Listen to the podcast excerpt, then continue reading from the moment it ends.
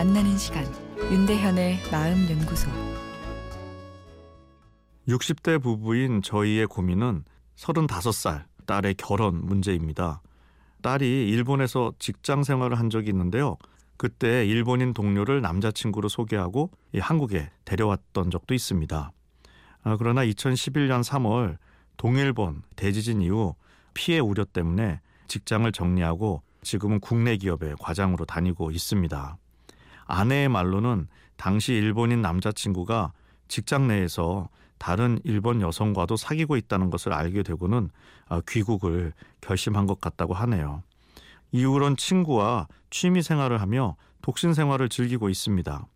딸에게 남자를 소개시키려고 하면 딸은 정색을 하며 거절하고 결혼하지 않겠다고 독신을 고집하니 어떻게 해야 할지 조언을 부탁드립니다.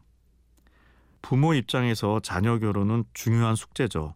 결혼까지 시켜야 자녀 양육의 숙제를 다 끝냈다. 이 마음이 놓일 텐데 아, 이 인생 사라는 것이 남이 배 아프지 않게 한 개쯤은 고민거리를 던져주는 것 같습니다.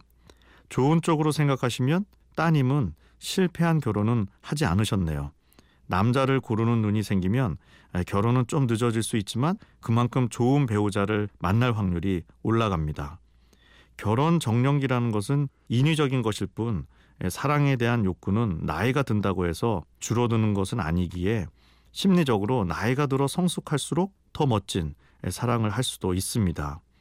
어, 그리고 지금껏 가지런히 따님이 사셨기 때문에 이 결혼 문제에 있어서는 이 사회 통념에 저항하고 싶은 자유에 대한 욕구가 작동할 수 있습니다.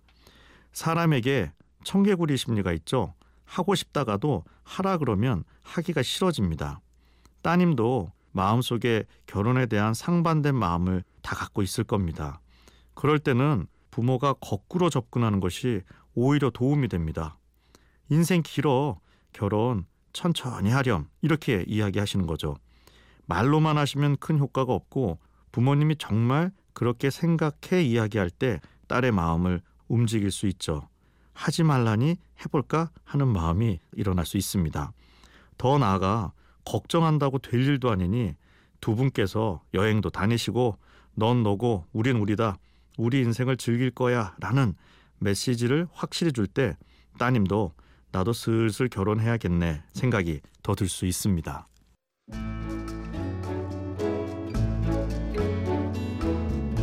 윤대현의 마음연구소 지금까지 정신건강의학과 전문의 윤대현 교수였습니다.